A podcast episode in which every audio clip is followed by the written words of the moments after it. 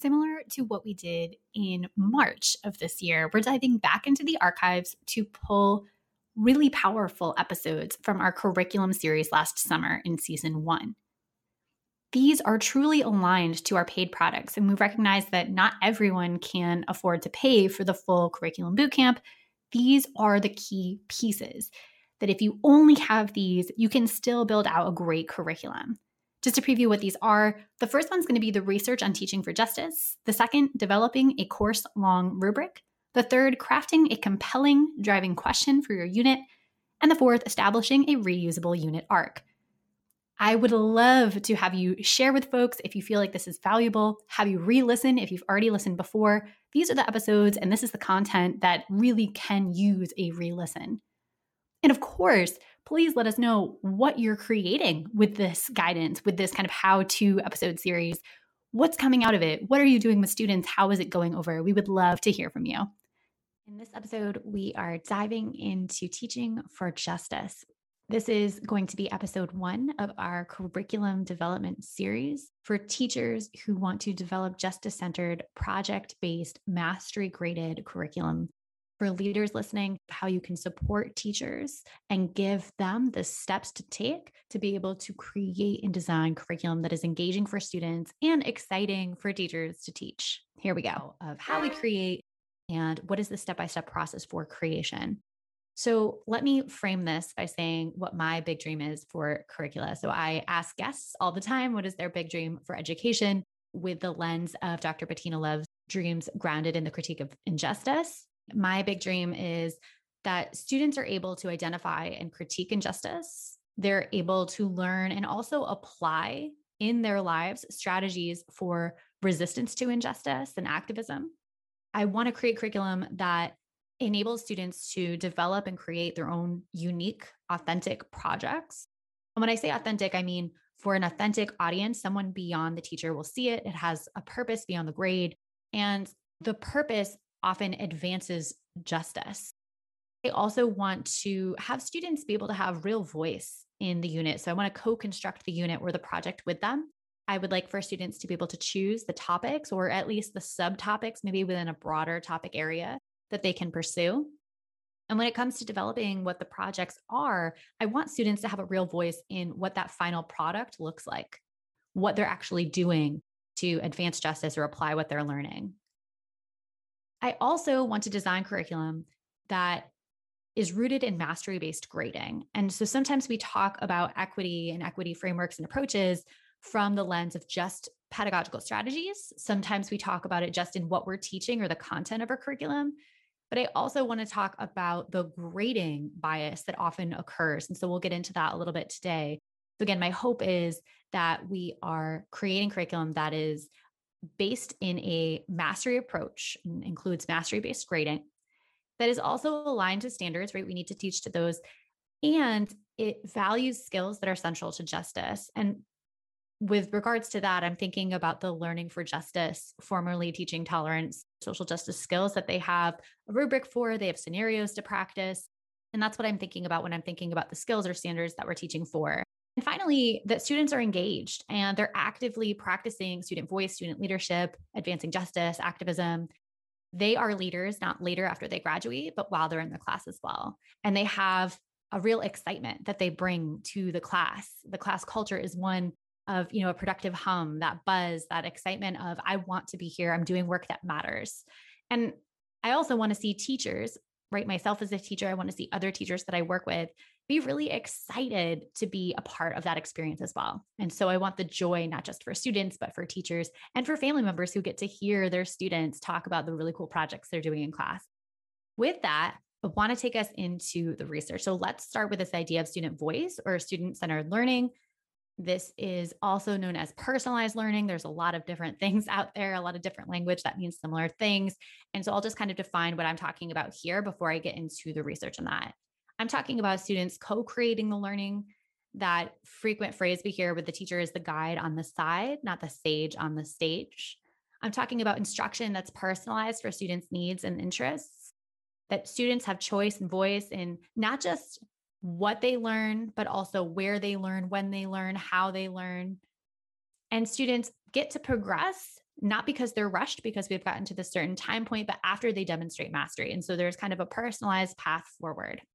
Now, the research, when it talks about the benefits of students owning the learning in this way, the voice that can come out in a curriculum designed to be co constructed, at least in part with students, is that students have demonstrated improved agency, a sense of belonging in the class and school, increased feelings of competence. So they feel like they can do it, they are skilled. And ultimately, all of this agency, belonging, competence, all these things lead to academic performance increasing as well which ultimately is what a lot of schools look at when we talk about data. So, all of these things build up to improved academic performance. So, we do want to include more student voice and co construct not just the curriculum and the lessons and the content, but also the projects themselves. What's really cool about this is the research has also found student voice increases the quality of relationships between teachers and students and also students to students. Students also increase their critical awareness of the world and their context and improve their civic engagement and activism. Another really neat piece of the research here is that when we find sharing power with students can be scary for some teachers, right? For most of us, because we're taught in teacher school that we need to control the class. Sharing power actually generates more power. So there's this growth of community capacity, or what researchers call cascading vitality. So these hierarchies, when they're flattened, when our leaders in school settings or our teachers in class settings share power with others, they actually, in the researchers' words, become power generators from which their constituents draw energy. So we're actually increasing the capacity, increasing the total amount of power in the class. We're not giving something up. Another really cool piece of the research is this idea of post traumatic growth. And so given all of the things that our students experience in their lives, we know that trauma is a large piece of this. And we talk about trauma informed teaching and social emotional learning a lot more this year than in previous years. And there is this concept of post traumatic growth, of that agency being reclaimed and bouncing back from a traumatic experience in a way that is generative and healthy and healing so, this idea of developing coping skills when students face a challenge, which is often very common in project based learning. And when we give students a little bit more ownership and voice in the process instead of telling them what to do, there's a lot of challenge there. And so, there's a great possibility in this of developing some coping skills and also for that post traumatic growth. When we center students in terms of literal voice, when students get an opportunity to share in the teaching of one another in having you know student-centered dialogue we find that there's an increase in acceptance and awareness. There's an increase in respect of other students and even people beyond the class. It also affirms students as co-creators of knowledge and it can be a really transformative experience to teach with a dialogic pedagogy Ira Shor talks about this as being really democratic, empowering, and shifting the power dynamics when we center dialogue and have students have a lot more talk time than teachers. Youth adult dialogue has also been found to strengthen community relations more broadly. So we're talking about the whole school system and perhaps even outside of the school as well. Bell Hooks talks about the opportunity for student centered dialogue as healing. We get to teach whole human beings and we get to facilitate students being their whole selves in the classroom. So, healing often happens in relationships this idea of integrating care and social emotional learning and trauma informed teaching in the class is a great opportunity for healing as well. Researchers have also found that an open classroom climate, one of dialogue, one of student voice, actually predicts future activism, particularly for students of color in the United States.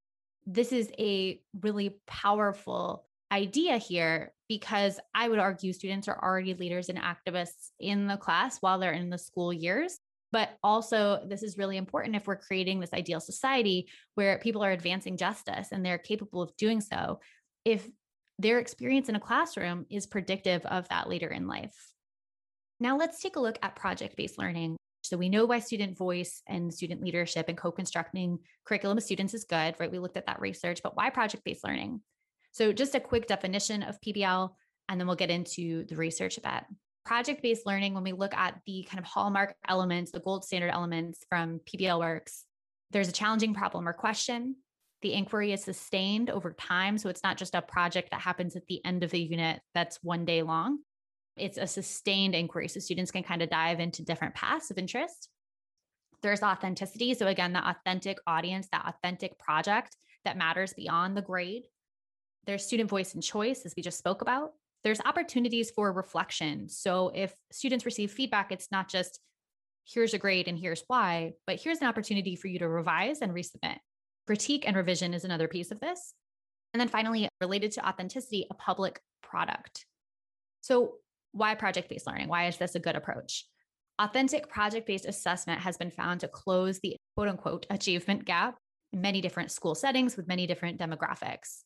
Students in PBL classrooms have improved attitudes towards learning. So they want to be there, they want to learn, they're more engaged, they're more self reliant, and they actually have better attendance than teachers who do not teach with PBL. PBL also increases content retention and deepens student understanding. And so, if we look at the testing data, I know the test scores ultimately, many of us have to teach to tests.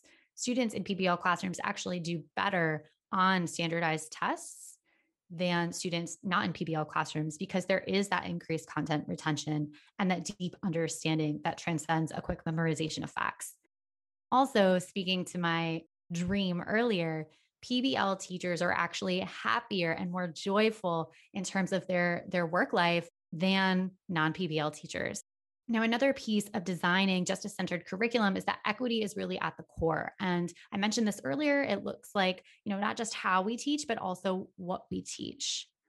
We talked a little bit about some of the pedagogy. We want to take a PBL approach. We want to make sure that we're student centered. We want to center students' literal voices as well as their ideas and their co-construction of the units. So we want to have dialogue as well. And that's a lot of how we teach. That's a lot of the pedagogy, but let's also talk about what we teach, the content.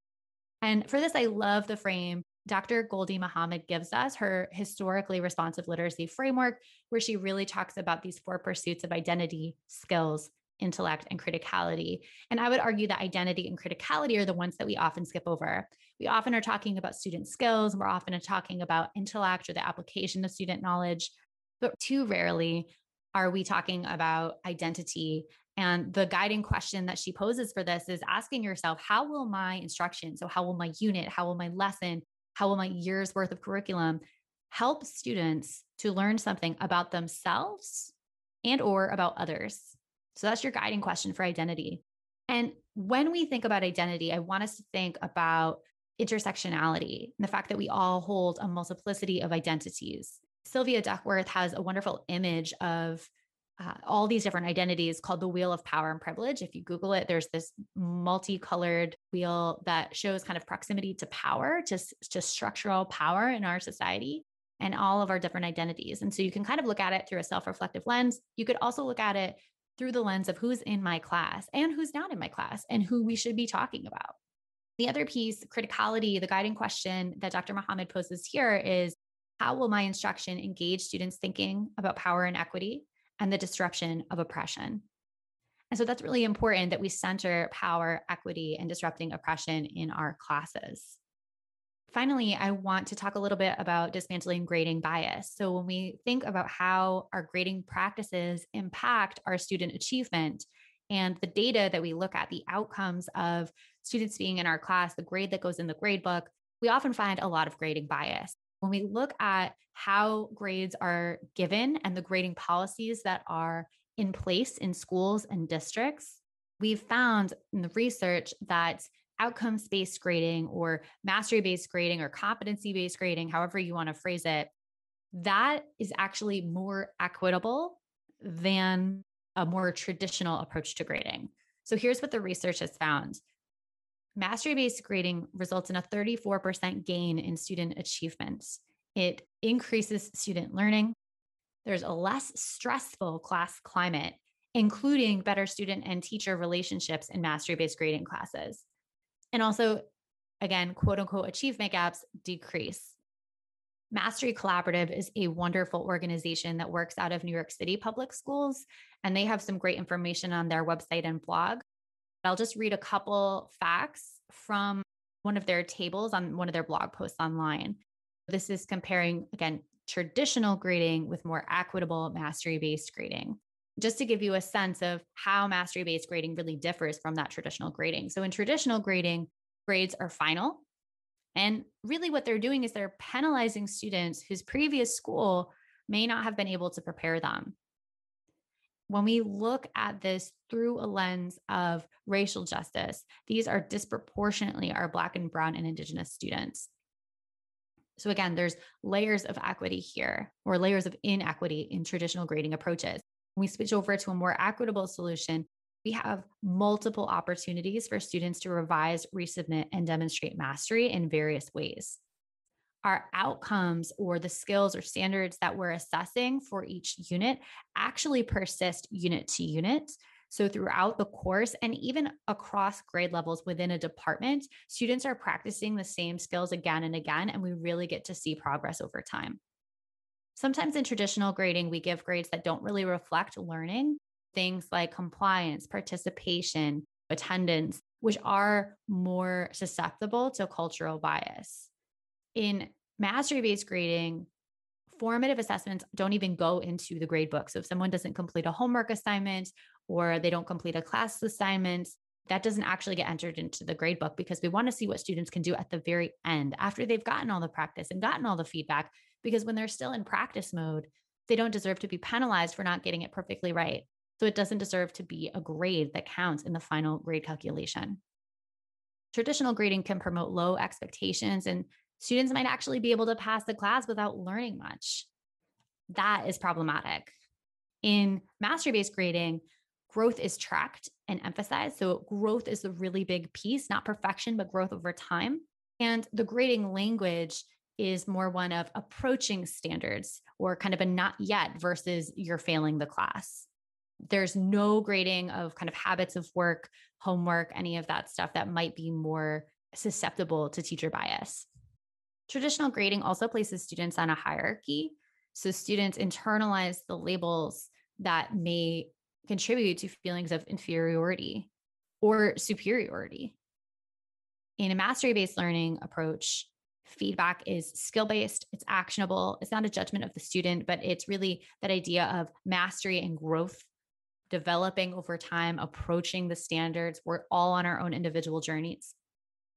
we look at traditional grading in terms of standardized testing, they emphasize content over skills and they don't honor all of the variety of intelligences that our students possess.